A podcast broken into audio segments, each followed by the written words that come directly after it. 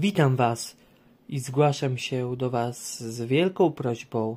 Chodzi tutaj o rekonwalescencję mojego przyjaciela Jakuba, który od paru miesięcy przebywa w szpitalu, gdyż zachorował na białaczkę. Aktualnie czeka na przeszczep, a potencjalna rekonwalescencja wymaga dużego wkładu finansowego. Dlatego w linku na moim Instagramie y, zawarte są wszelkie informacje na temat zrzutki dla Jakuba oraz link do zrzutki również będzie widnieć bezpośrednio w opisie odcinka. Bardzo zapraszam do wsparcia, bo jak wiecie, dobro zawsze wraca. Natomiast w dzisiejszym 28 odcinku pod tytułem XIX wiek, część czwarta, będziemy poruszać temat zjednoczenia Niemiec oraz zjednoczenia Włoch. Zapraszam do wspierania mnie w serwisie Patronite lub Buy Coffee Tu oraz zapraszam na mojego Instagrama, gdzie możecie się ze mną skontaktować y, w razie udzielenia pomocy na zrzutkę dla Jakuba. Lecimy z odcinkiem.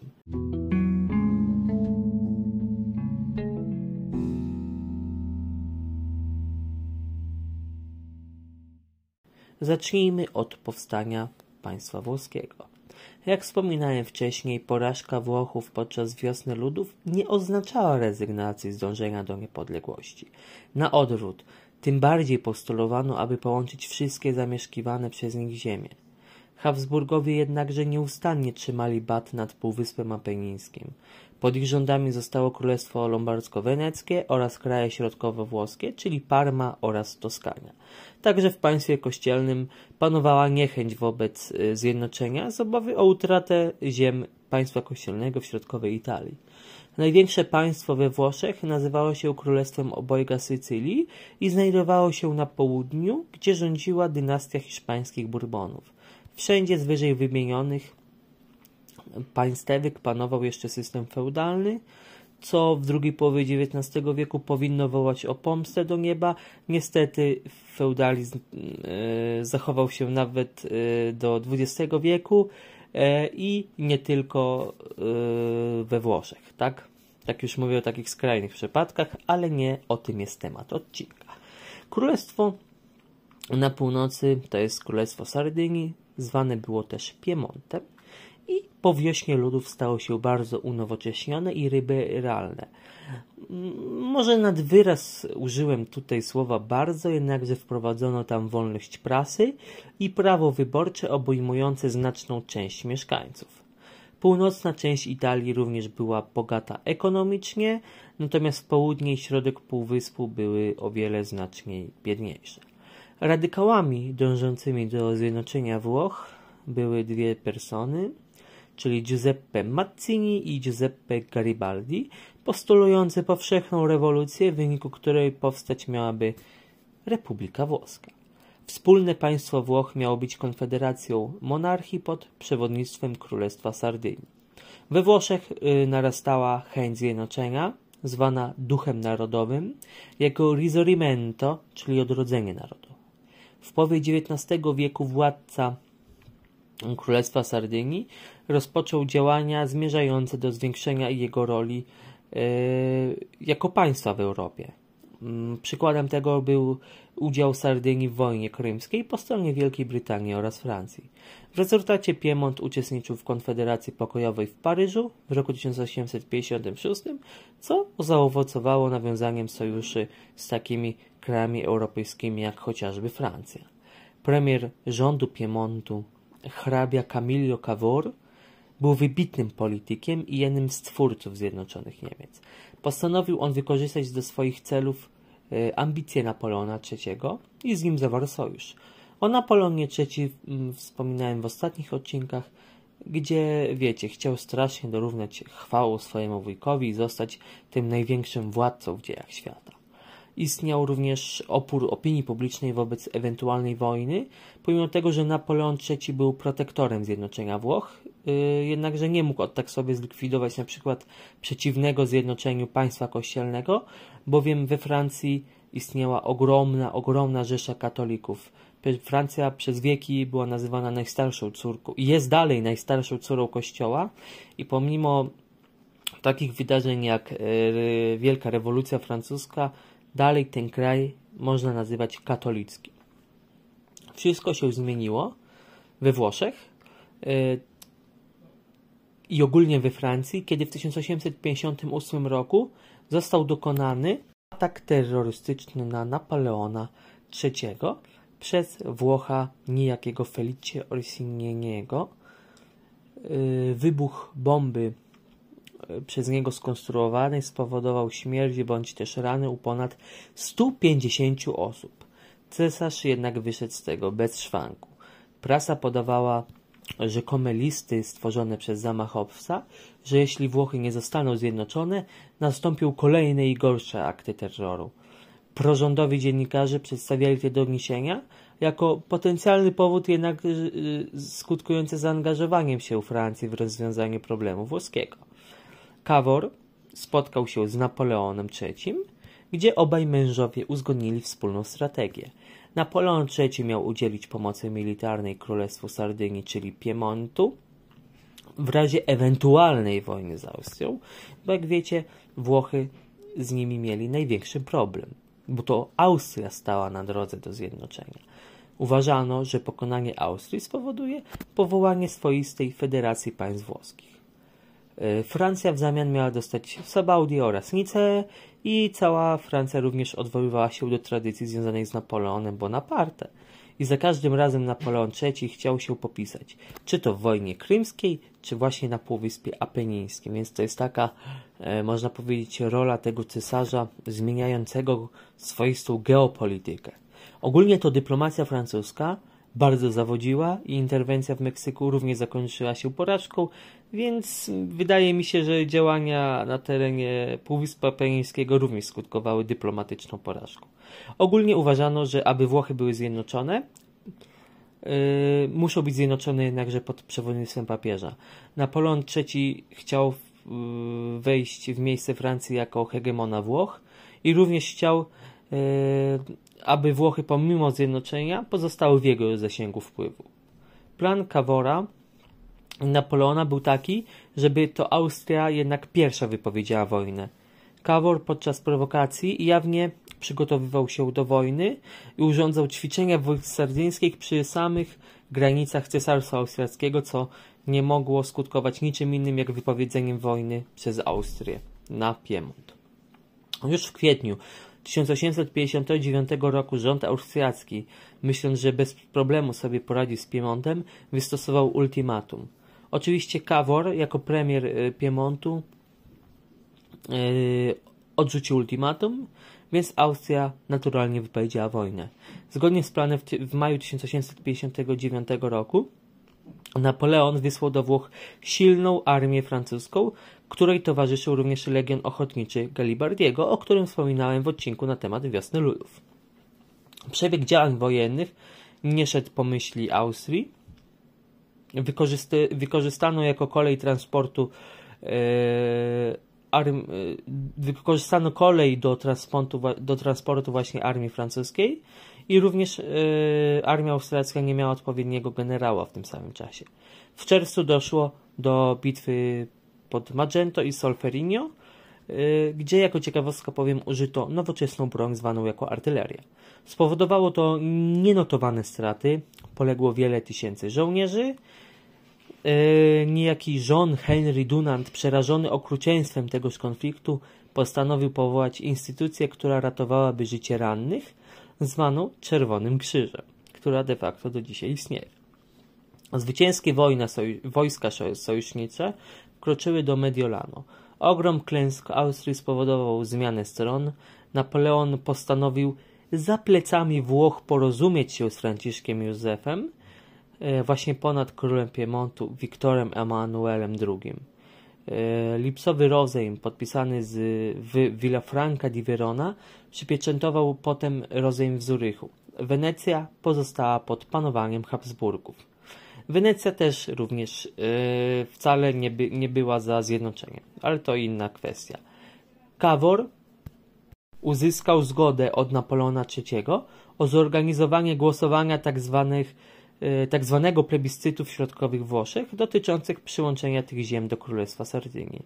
Latem 1860 państwa uzyskały znaczną przewagę głosów, a papież Pius IX obłożył ekskomuniką tych, którzy e, byli za przyłączeniem się do Sardynii, nazywając ich sprawców grabieży.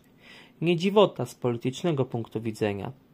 E, przecież y, papież, można powiedzieć, utracił większe tereny swojego państwa. Królestwo obojga Sycylii pod względem rewolucyjnym wrzało. W maju 1860 roku na, Sycylię, na Sycylię wyruszyła wyprawa ochotników zorganizowana przez Giuseppe Garibaldiego, włoskiego rewolucjonistę i byłego członka karbonariuszy. Jego żołnierze w liczbie około 1200 ludzi, wśród nich de facto było kilku Polaków, nazywano czerwonymi koszulami z powodu barw ich nieoficjalnych mundurów. W ciągu dwóch tygodni opanowali całą wyspę i w roku 1860 wojska wylądowały na południu Włoch w Kalabrii, a we wrześniu zajęty został Neapol. Miesiąc później w ich rękach znajdowało się Królestwo Obojga Sycylii. Ludność lokalna powszechnie również popierała czerwone koszule, a Giuseppe Mazzini, ten wodz, o którym wspominałem wcześniej w podcaście, przystąpił do zorganizowania parlamentu w Neapolu. Zajęte również zostało państwo kościelne, gdzie odbył się Marsz Czerwonych Koszul na Rzym. Pomimo Garibaldi, pomimo bycia współpracownikiem Mazziniego, porozumiał się z Wiktorem Emanuelem II, gdzie oddał mu symboliczny y, hołd i w lutym 1861 roku ostatecznie w mieście Turyn, będący stolicą ówczesnych Włoch, zebrał się y, parlament, gdzie Wiktor Emanuel II przyjął oficjalną koronę włoską, a Włochy y, zostały oficjalnie zjednoczone. Kiedy Kawor zmarł, król Włoch musiał działać na własną rękę. Sam król również nie chciał dawać rządzić Garibaldiego, Garibaldiemu. W 1866 dalej trwał konflikt e, na inny, e, pomiędzy innymi mocarstwami, bo trwał konflikt austriacko-pruski e, w celu opanowania Wenecji.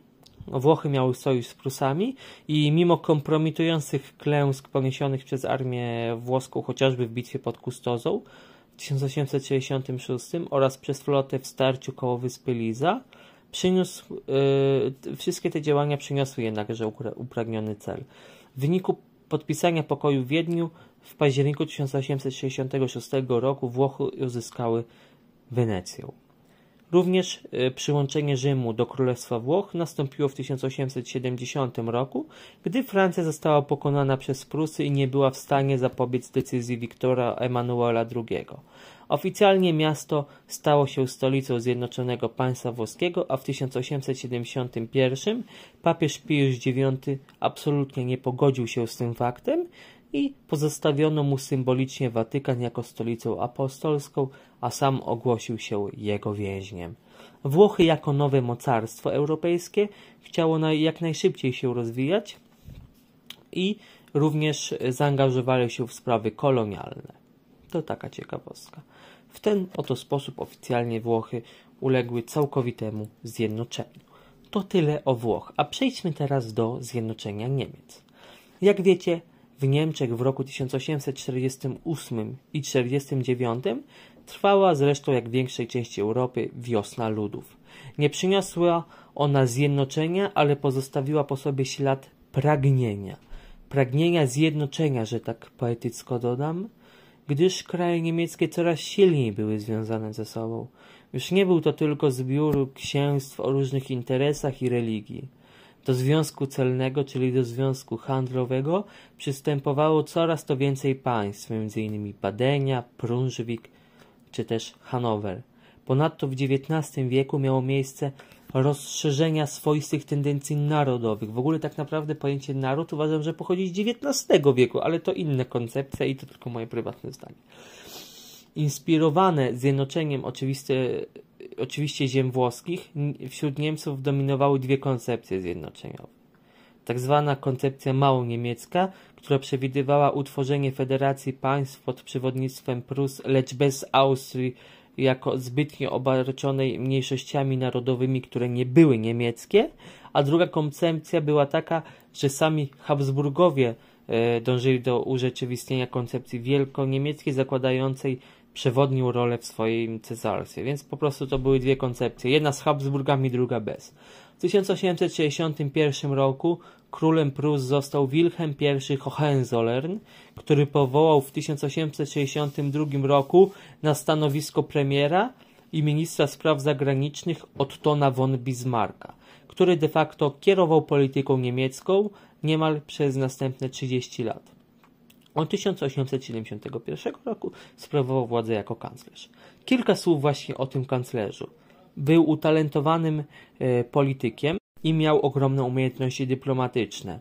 Nazywany też był żelaznym kanclerzem.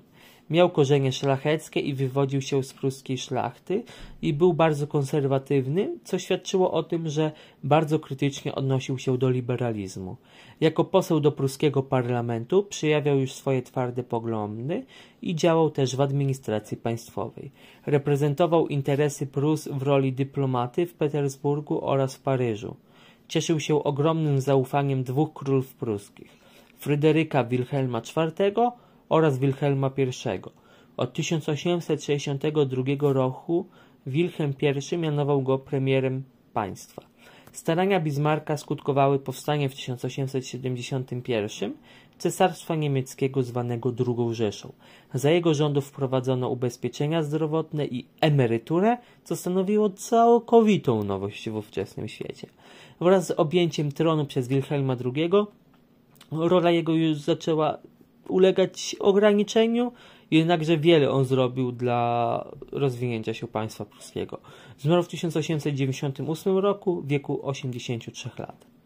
Od zawsze głównym celem Bismarcka było zjednoczenie Niemiec. Uważał, uważał ogólnie, że jedynie twarde, konserwatywne i silnie militarne państwo niemieckie może przeciwstawić się rosnącej potędze Rosji. Uważał, że żadne debaty parlamentarne nie mają sensu, a najważniejsza dla niego była więź narodowa oraz sprawna dyplomacja. Scalenie Niemiec według niego miało się dokonać tylko i wyłącznie krwią i żelazem. Kontynuował on reformy armii zapoczątkowane jeszcze w pierwszej połowie XIX wieku w Prusach i zarządził też y, przymusową trzyletnią służbę wojskową, i rezerwa też przymusowo powoływana była na e, ćwiczenia. W okresie pokoju, dla przykładu, Prusy utrzymywały 200-tysięczną armię, jednak w czasie wojny mogły zostać powiększone niemal aż do 600 tysięcy e, armii i używali również telegrafu i jak na tamte czasy bardzo sprawnej kolei. Na czele armii pruskiej stał generał Helmut von Moltke i został on e, szefem e, sztabu generalnego w 1858 roku. I to on zaplanował wszelkie kampanie militarne, o których za chwilę powiem. Bismarck de facto obawiał się powstania silnego yy, obawiał się, że właśnie powstanie silnego państwa niemieckiego może wywołać yy, zaniepokojenie europejskich mocarstw i spowodować utworzenie jakiejś antypruskiej koalicji.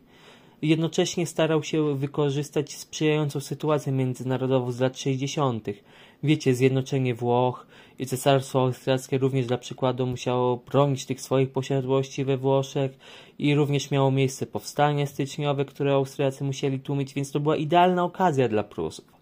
Pierwszą poważną próbą militarną Prus był konflikt z Danią.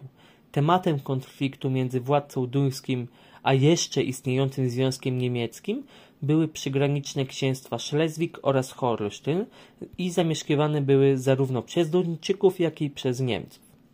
Od początku XIX wieku o, te oba przygraniczne księstwa pozostawały w Unii Personalnej z Królestwem Danii. W połowie stulecia władca tego kraju Fryderyk VII rozpoczął działania e, pełnego zajęcia i podporządkowania owych księstw e, Danii. Duża część niemieckiej opinii publicznej odebrała to jako naruszenie praw narodu niemieckiego. W tej sytuacji Prusy podjęły decyzję o zbrojnym wystąpieniu przeciwko Danii. Austria, jako chcąca udowodnić swoją wiodącą rolę wśród państw niemieckich, postanowiła również wesprzeć siły pruskie. W lutym 1864 zaatakowano Danię oraz opanowano ten kraj. W październiku Dania zmuszona była przyjąć podyktowany pokój i utraciła sporne księstwa. Szlezwik poddany został okupacji pruskiej, a Holsztyn okupacji austriackiej. Cesarz Franciszek Józef raczej chciał pełnić rolę opiekuna i zwierzchnika ówczesnych Prus, No jednak on mógł sobie mieć takie ambicje, a prawda była druzgocąca dla Habsburgów, bo Prusy praktycznie stawały się coraz bardziej niezależne oraz, można powiedzieć, politycznie lepsze od, od yy, Cesarstwa Austriackiego. Opinia publiczna ponownie spoglądała na to z oburzeniem i księstwa niemieckie czuły się zagrożone e, wzrostem aktywności i hegemonicznymi zapędami polityków austriackich na obszarze Rzeszy. Po nabraniu pewności siebie przez Prusy i po pokonaniu Danii zamierzenia kierowane były przeciwko Austrii. Bismarck miał już dosyć Austrii i zabezpieczył również ingerencję innych państw e, w razie ewentualnego konfliktu z Austrią. W 1865 roku uzyskał zapewnienie o neutralności przez Francję. Wiosną 1866 roku podpisał antyaustriacki sojusz z Włochami, pragnącymi oderwać się całkowicie od Habsburgów. I wojska pruskie również wkroczyły do Holsztynu, co stało się e, powodem wojny z Austrią, bo naruszyli wcześniejsze postanowienia.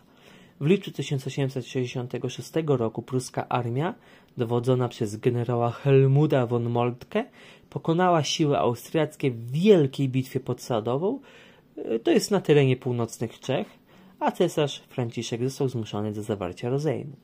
W trakcie pokoju podpisanym w Pradze e, podyktowano Austrii zaskakująco łagodne warunki. E, celem Bismarcka nie było de facto samo w sobie osłabienie państwa austriackiego, lecz głównym celem było wymusić ze strony cesarza zjednoczenie, ale nie pod przewodnictwem jego, tylko pod przewodnictwem Prus. Austria utraciła w ten sposób Holsztyn i zapowiązała się do zapłaty 40 milionów talarów. Prusy w ten sposób stworzyli na początku Związek Północno-Niemiecki, zrzeszający 19 krajów leżących na północ. W 1867 roku uchwalono konstytucję i tym razem uwagę na to zwrócili Francuzi. Napoleon III kategorycznie nie akceptował rosnącego znaczenia Prus i był przeciwny jakiemukolwiek zjednoczeniu Niemiec. Zresztą tak samo jak przeciwna temu była wcześniej Austria. Chodzi tutaj o to, że nie może e, mieć miejsca zachwianie dotychczasowej równowagi sił.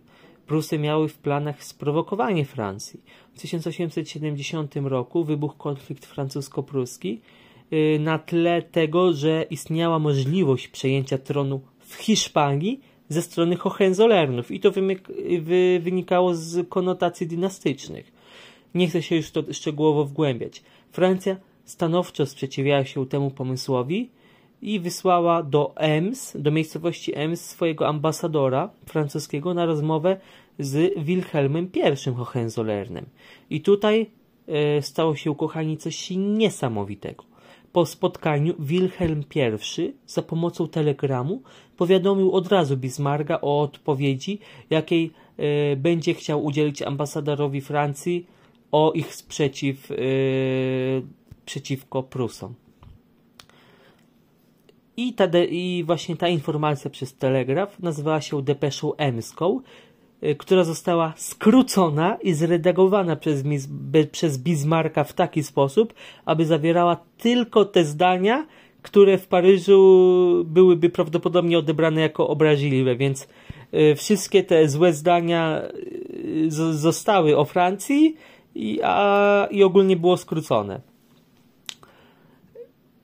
Zgodnie z założeniami Bismarcka, y, francuska prasa wywołała y, oburzenie tą depeszą i Francuzi byli bardzo rozgniewani. Napoleon III, y, bardzo wrażliwy na głos opinii publicznej, w sierpniu 1870 roku wypowiedział Prusom wojnę. Oddziały francuskie mimo lepszego uzbrojenia de facto, były mniej liczne i gorzej dowodzone niż Armia Prus i jej niemieccy sojusznicy, czyli y, wojska Związku Północno-Niemieckiego oraz, oraz niektóre armie państw południowo-niemieckich. Oddziały francuskie posiadały o wiele lepsze uzbrojenie, ale były właśnie gorzej dowodzone niż Armia Prus oraz yy, istnieli właśnie ci sojusznicy. Generał Moltke nakazał swojej armii przekroczenie granic i podjęcie działań zaczepnych. Francuzi początkowo ponosząc klęski, już praktycznie od samego początku przegrywali, yy, byli zmuszeni do wycofania się do twierdzy Metz i w tej sytuacji Napoleon III zdecydował się bezpośrednio przyjść z pomocą swoim oddziałom. Doszło do bitwy pod Sedanem na początku września 1870 roku. Yy, Francuzi przegrali, a cesarz oraz 40 marszałków i generałów zostało wziętych do pruskiej niewoli. Wyobrażacie sobie, jakie to jest upokorzenie dla nadąsanej całym tym gównem i swoją e, nie wiem, emanacją chwały Francji? Francuzi byli bardzo oburzeni. Parlament y, był tak wkurzony na Napoleona III, że od razu go odwołał, odwołał ze stołka cesarza, a wojska pruskie w tym samym czasie przystąpiły do oblężenia Paryża. Y, proklamowano ogólnie republikę we Francji, bo y, stwierdzono, że Napoleon III nadaje się do niczego. Francja w styczniu 1871 zmuszona była prosić o rozejm i utraciła Alzację oraz Lotaryngię i zmuszona była do zapłaty kontrybucji w wysokości 5 miliardów franków w złocie. Do czasu zapłaty wojska pruskie miały przeby przebywać na terenie e, potomków Franków, a klęska Francji usunęła ostatnią przeszkodę na drodze ku zjednoczeniu Niemiec. Entuzjazm ogarnął również kraje południowo-niemieckie. Jeszcze w czasie walk z Francją dnia 18 stycznia 1871 roku Wilhelm I jako prezydent Związku Północno-Niemieckiego y, i jako król Prus ogłosił się w Wersalu y, cesarzem i proklamował powstanie II Rzeszy Niemieckiej. W Wersalu, samym Wersalu, w samej siedzibie królów francuskich przyjął Wilhelm I cesarską koronę i w tym samym roku również proklamował konstytucję. Rzesza stanowiła federację państw e, podległych władzy cesarza, a proklamacja miała bardzo duchowe znaczenie. Odbyła się ona w sali lustrzanej w 170. rocznicę koronacji pierwszego króla pruskiego.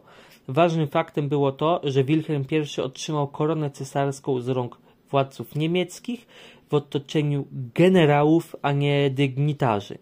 I w tym samym czasie cesarstwo austriackie, pomimo znaczącego kryzysu w okresie wiosny ludów, nie mogło nic zrobić yy, z tym faktem, że Prusy ich swoją chwałą przewyższyły. Ale tutaj też nie chcę być takim, tak się bardzo emocjonować, bo będę posądzany o proniemieckość w podcaście, a nie o to chodzi, bo podcast jest niezależny. W tym samym czasie właśnie e, chciałbym przejść teraz do Austrii i poruszyć temat, e, co w tym samym czasie zrobiło Cesarstwo Austriackie. Ogólnie to od wiosny ludów trwał nieustanny kryzys, Również y, pomimo wielu obietnic y, Habsburgowie nie zmienili polityki wobec poddanych. Utrzymany i wzmocniony został y, system centralistycznej monarchii absolutnej. Jak to mówiłem wcześniej w odcinkach odnośnie Kongresu Wiedeńskiego i ogólnie odcinku poświęconemu Habsburskiej dynastii.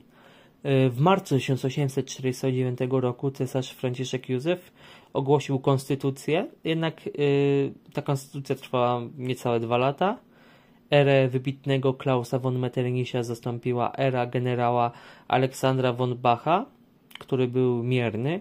Zniesiono pańszczyznę i poddaństwo chłopów oraz yy, umocniło się poczucie odrębności narodowej zamieszkującej monarchię, co było realnym zagrożeniem dla Habsburgów, stanowiącej przecież niedawno jeszcze Cesarstwo Rzymskie. W 1859 roku Franciszek Józef I utracił Lombardię, a w cesarstwie austriackim mm, chciano wprowadzić zupełnie inny system, system prowincji podległych cesarstwu o szerokim zakresie swobód. E, z tego również nic nie wyszło, a Franciszek Józef zdecydował się na inne radykalne zmiany. Wprowadzono nowy ustrój monarchii, który miał polegać na unii realnej i personalnej dwóch równouprawnionych krajów krain Cesarstwa Austrii i Królestwa e, Węgier. Władca miał nosić podwójny tytuł i istnieć miały dwuizbowe parlamenty, rządy i konstytucje. Granica obu tych państw miała przebiegać wzdłuż pewnego odcinka rzeki Litawa i w 1867 wszystkie te zmiany weszły w życie. Przywrócono też y, węgierską konstytucję z okresu wiosny ludów, a premierem rządu Węgier został Dziula Andriasy. Andrasy, nie umiem tego wypowiedzieć niestety. Jak to powiedziałem, można sobie wpisać mniej więcej o kogo chodzi. Do władzy doszło wielu uczestników z okresu wiosny ludów. Właśnie tutaj chodzi mi o y, polityków węgierskich i w tym samym roku cesarz zatwierdził liberalną konstytucję. Cesarz zgodził się na rozszerzenie autonomicznych przywilejów Galicji poprzez y, uznanie również języka polskiego za obowiązującego w szkołach na terenach Galicji, E, również język był przywrócony w sądach i urzędach, co znacznie polepszyło pozycję Polaków wśród słowiańskich narodów monarchii. Na terenach południowo-wschodnich duży zakres swobód uzyskała Chorwacja, a najmniej zyskały Czechy, których zakres był o wiele, ich, nawet w ich opinii, niewystarczający. Habsburgom ogólnie bardzo ciężko się egzystowało w epoce rozkwitu nacjonalizmów. Austro-Węgry pozostawały wciąż mocarstwem, jednak nie były w stanie odgrywać e, przodującej roli w Europie, jak to było w XVII i XVIII wieku, a główną rolę do czasów I wojny światowej, e, światowej zaczęły mm, być hegemonem właśnie Prusy. To tyle w dzisiejszym odcinku. Zapraszam do wsparcia na zrzutce dla mojego przyjaciela w jego trudnej sytuacji oraz serdecznie zapraszam Was do następnych odcinków. Cześć i czołem, pozdrawiam Was, trzymajcie się.